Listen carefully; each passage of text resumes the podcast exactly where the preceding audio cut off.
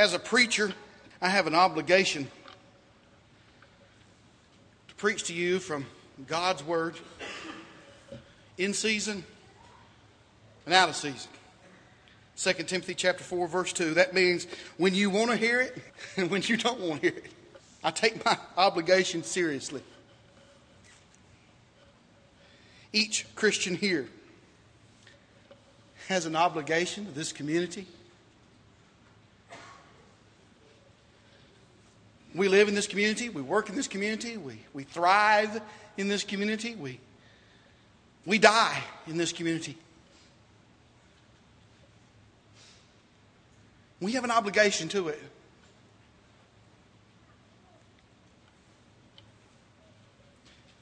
The families we are a part of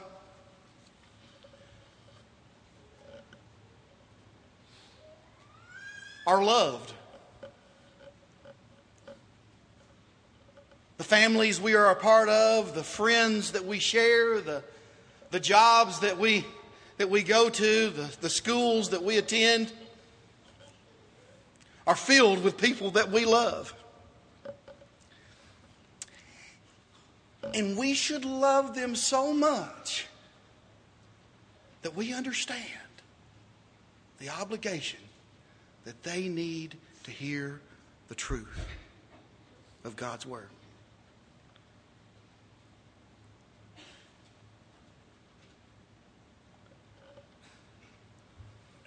We all need to take this obligation very seriously.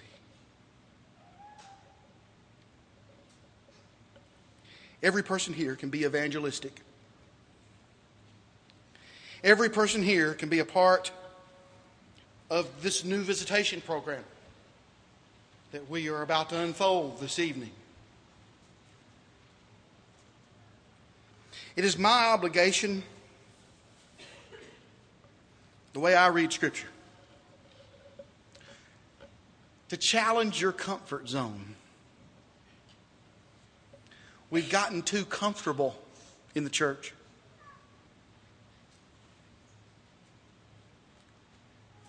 And I want to challenge your comfort zone. I want you to get out of that comfort zone and grow. Because it's when you get out of that comfort zone that you really grow.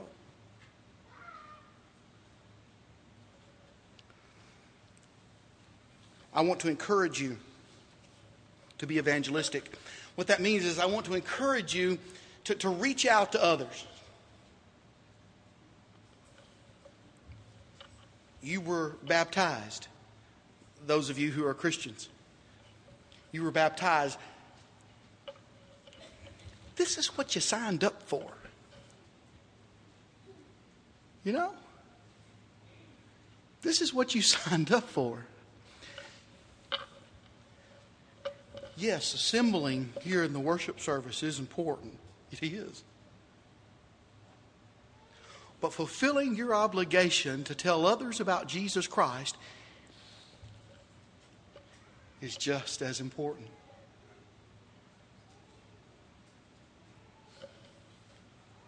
When you put your hand to the plow, Jesus said, don't look back. And one of my questions to you this evening is Have you looked back? Have you looked back? Have you put your hand to the plow and, and, and looked back?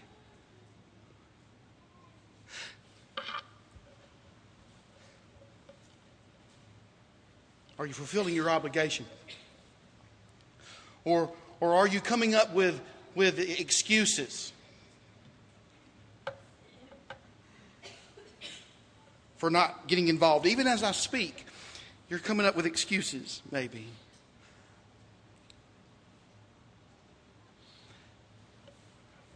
you are not alone. When Adam and Eve were caught in the garden after their sin, Adam blamed Eve. Eve blamed, Eve, Eve blamed the snake. If this new work, to be explained soon, does not work, will you be, be at fault because of inactivity? will I be at fault? Who will get blamed if it doesn't work?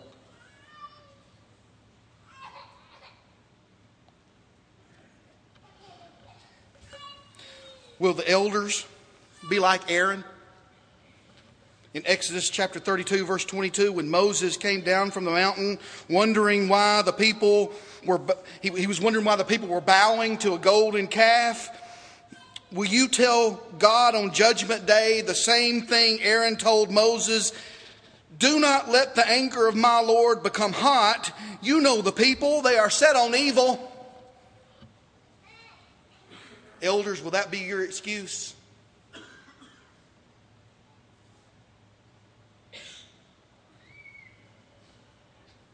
For not leading the people?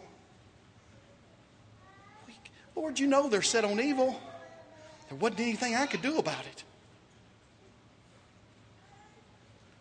Maybe you're like the one talent man. Matthew 25, verse 24. You're afraid. Afraid to, to increase what's been given to you. And because of this, like the, the one talent man, will, will everything be taken away? Will it all go away because of your fear?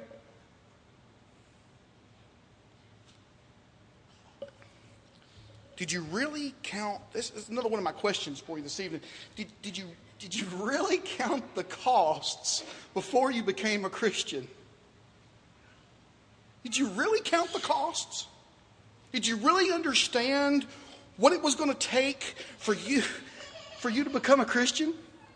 Did you think that all you had to do was come to church?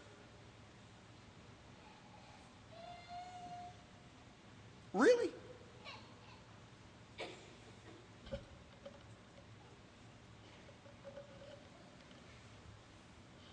There are so many excuses we use to become and remain pew potatoes. One of my favorites is we pray the, we pay the preacher to work for us. But our New Testament example is we are all supposed to evangelize. Acts chapter 8, verse 4. Uh, you know, another excuse is I, I don't have enough time.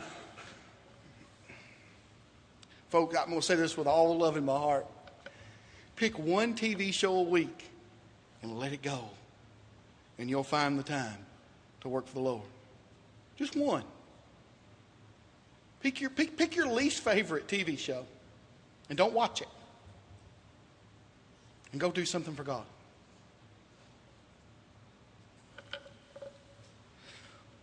We must make time. Hebrews chapter 5, verse 12 should slap everyone in the face that's out of their teens and is not a new Christian in the face. It says, for, for though by this time you ought to be teachers, you, you, ought to be you ought to be teachers by now. But you need someone to teach you again the first principles of the oracles of God. And you have come to need milk and not solid food. Eric still has a few more needs for teachers. You know, but there are ways to teach than just a classroom.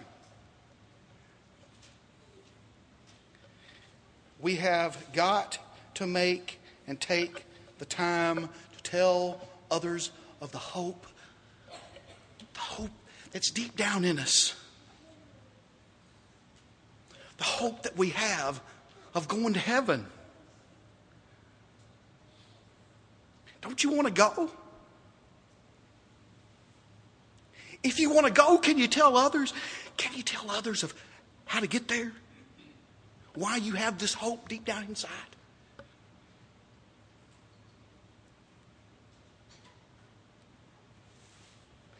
One excuse for not evangelizing that I've heard recently is my education level is too low. Kind of confused me. Look, you know, you look over at Matthew chapter 4, verses 18 and 19. Jesus chose humble fishermen These weren't educated men, these were, these were humble fishermen. You are a Christian. All, all, you need, all you need is contained in the New Testament. You don't have to have a PhD. Another excuse is I'm too old or I'm too young. Well, we can't start when we're dead. So, so when are we going to start?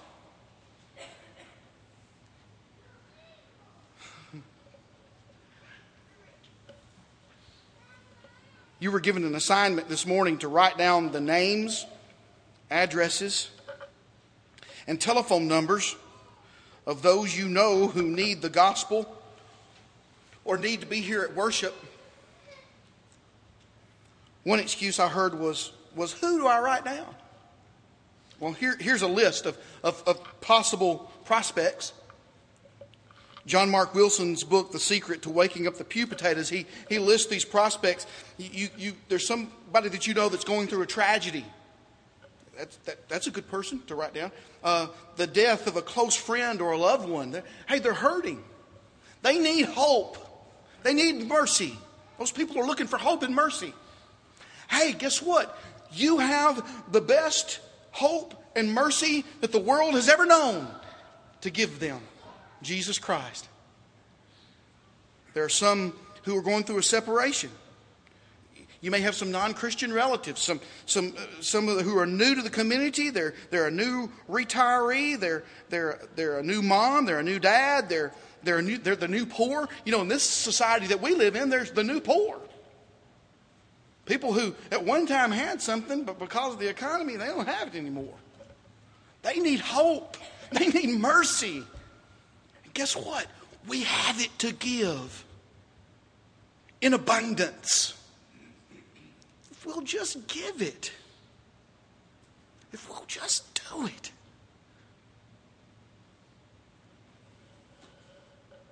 We can reach out to these examples and invite our friends and our family and our coworkers and our classmates. We can invite them to church with us.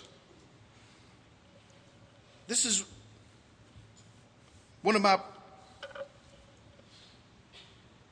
brother's fond ways of saying this is, this is kingdom work. Right? It's kingdom work. This is kingdom work to, to walk up to somebody just very simply and say, hey, man, go to church with me tonight. That's not hard. That's not hard to do. Jesus came preaching the kingdom of God Matthew chapter 3 verse 2. John preached, repent for the kingdom of heaven is at hand. Matthew 4 17. Jesus preached, repent for the kingdom of heaven is at hand. Jesus told his disciples, Matthew chapter 10 verse 7, to preach the kingdom of heaven is at hand. The kingdom is the church. Do you talk about the church to others? Do you, do you talk about the church to others? Do you, do you, do you tell these, these, kinds of, these kinds of example, these, these kinds of prospects, do you tell them about the church and the hope that's in you? Acts chapter 8, verse 12, Philip preached the kingdom of God to those in Samaria. Paul told the Ephesian elders it was his business to preach the kingdom of God. Acts chapter 20, verse 25. Every member of the Lord's church, the kingdom of God, needs to tell others of the kingdom and tell them the gospel and invite them to hear the gospel. And all it takes is an invitation and not an excuse. Stop making excuses. You don't have to preach a sermon. Just a simple, why don't you come worship with me Sunday? Will suffice. That'll do.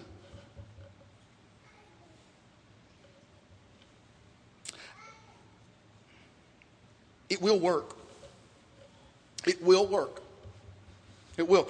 You will be told no but you'll be told yes too.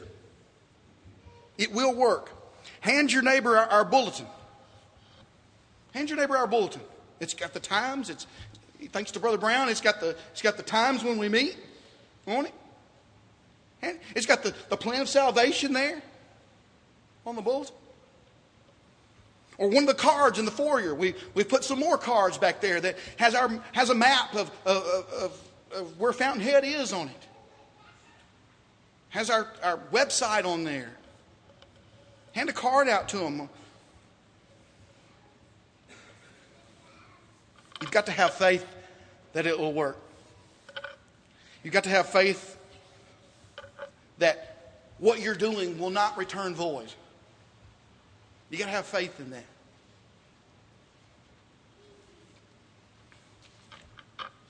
How do you know your friend won't listen? How do you know? Unless you tell them. How do you know that this time your son or your daughter or your mom or your dad won't respond? James chapter 2, verse 17. Thus also faith by itself, if it doesn't have works, is dead. You know, there's no profit in dead faith. I'm asking you to write some names down on a piece of paper.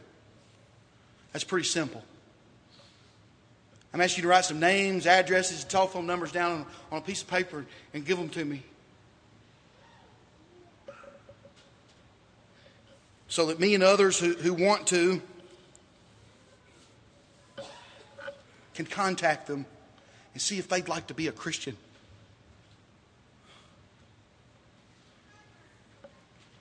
or be restored or, or have help during a troubled time. I mean, there's so many different reasons why you would give us their name. People need help. People either in trouble, they're going through trouble, or they're about to go through trouble. Because trouble's right around the corner. And the, really, the only thing you can count on is God and change.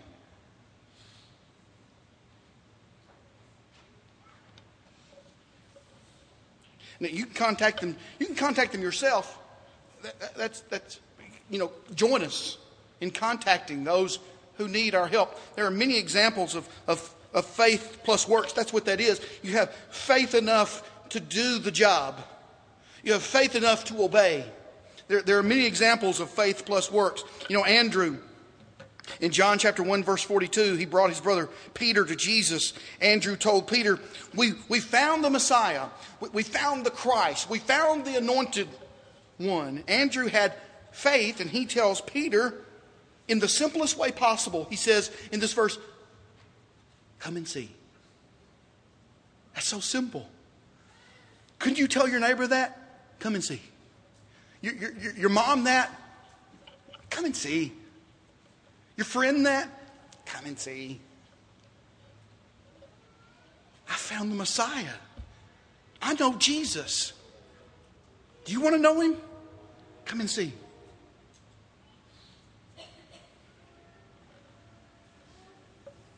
Do you like singing? We do too. Come and see. Do you like do you like to pray? Do you like to worship God? We do too. Come and see. It will work. Have faith, then do it. Have faith and do it. It will work if you do it. I promise it will. Another example of faith plus works is, is in Acts chapter 8. All those who were scattered and persecuted, those who were scattered, verse 4, went everywhere preaching the word. And that, that took a lot of faith. In the face of persecution, to do the work of the Lord, kingdom work. Philip preached in Samaria to a whole multitude of people in Acts chapter 8. He's a great example of, of faith plus works. He preached to a whole multitude of people in Acts chapter 8. Then he preached to just one person, the eunuch on the way home. He had great success when he preached Jesus.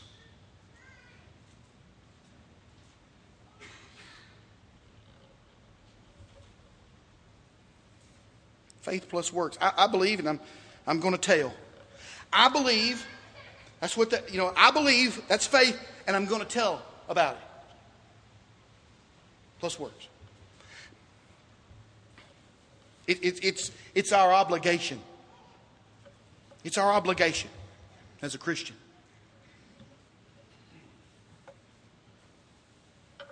Now, we should have known this.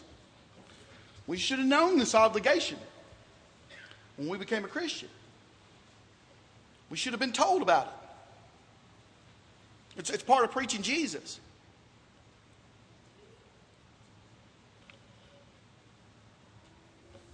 The terms and conditions are, are spelled out in, in God's new covenant, the, the New Testament. Many in this congregation have gotten on board, and tonight you will be told a simple plan that you can be involved with.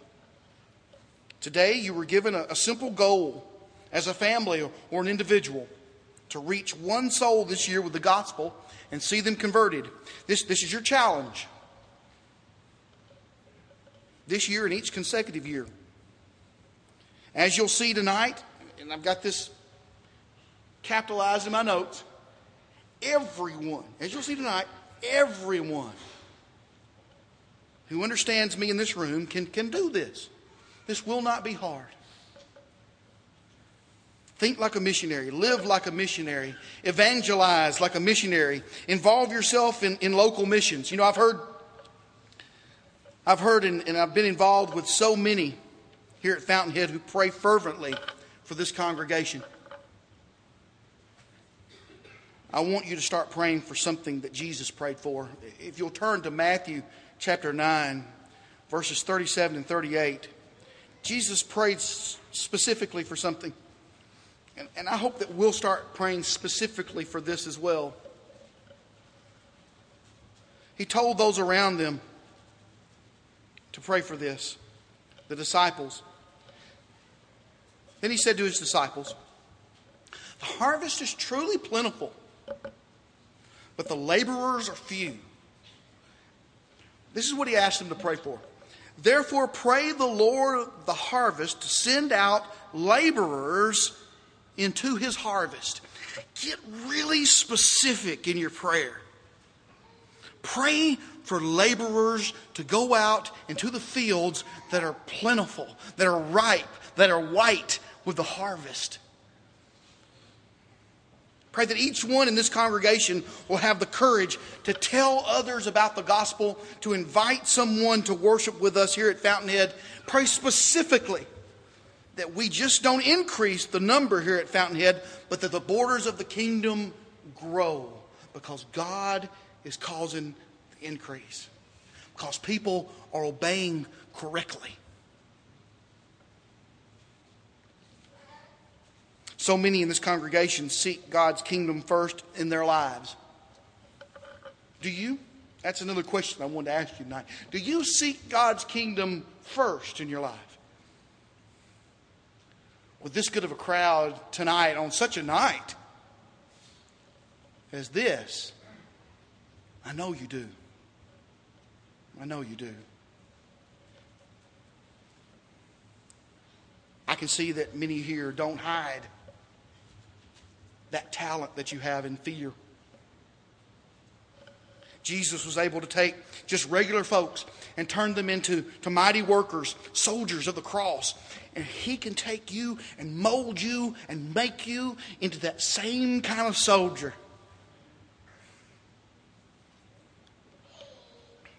Do you doubt that He can do it? Don't doubt. Have faith and obey. Have faith and work it. If you doubt, let me tell you this with all the love in my heart.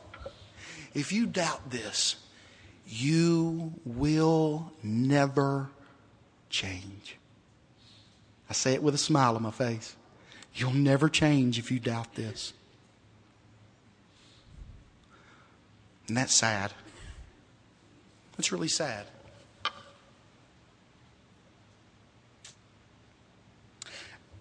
I heard it said that arrogant people say, I know that,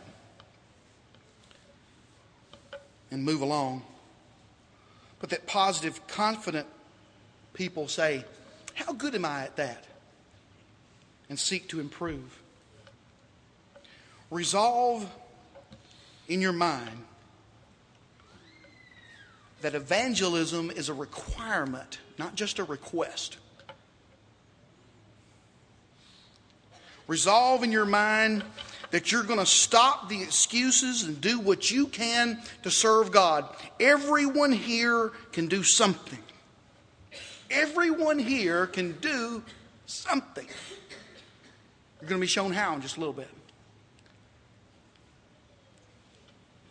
We have an obligation to our community to tell them the truth about the gospel of Jesus Christ. It's so important because the wrath of God, hear me now, the wrath of God will fall upon those who do not know him or obey the gospel. That's what Paul wrote in 2 Thessalonians chapter 1, verses 7 through 9. If you don't know God and you don't obey the gospel, God will take his vengeance not on you. So there's an urgency, a great urgency, to make sure that we give everyone that we know an opportunity to obey the gospel, which is the death, the burial, the resurrection of Jesus Christ, 1 Corinthians chapter 15, verses, verses 1 through 4, the death that Jesus died on the cross, that he was buried in a tomb, that he was raised and he was seen by hundreds, and then he went up to God and sits at the right hand of God. And he'll come back the same way that he left. We obey the death, burial, and resurrection of Jesus. We obey that command. We obey the gospel by being baptized into Christ and receiving the promise of eternal life. Galatians chapter 3 verse 27.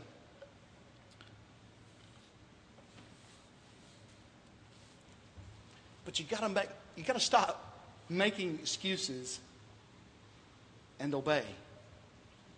Each and every one of us in this room has an obligation to obey.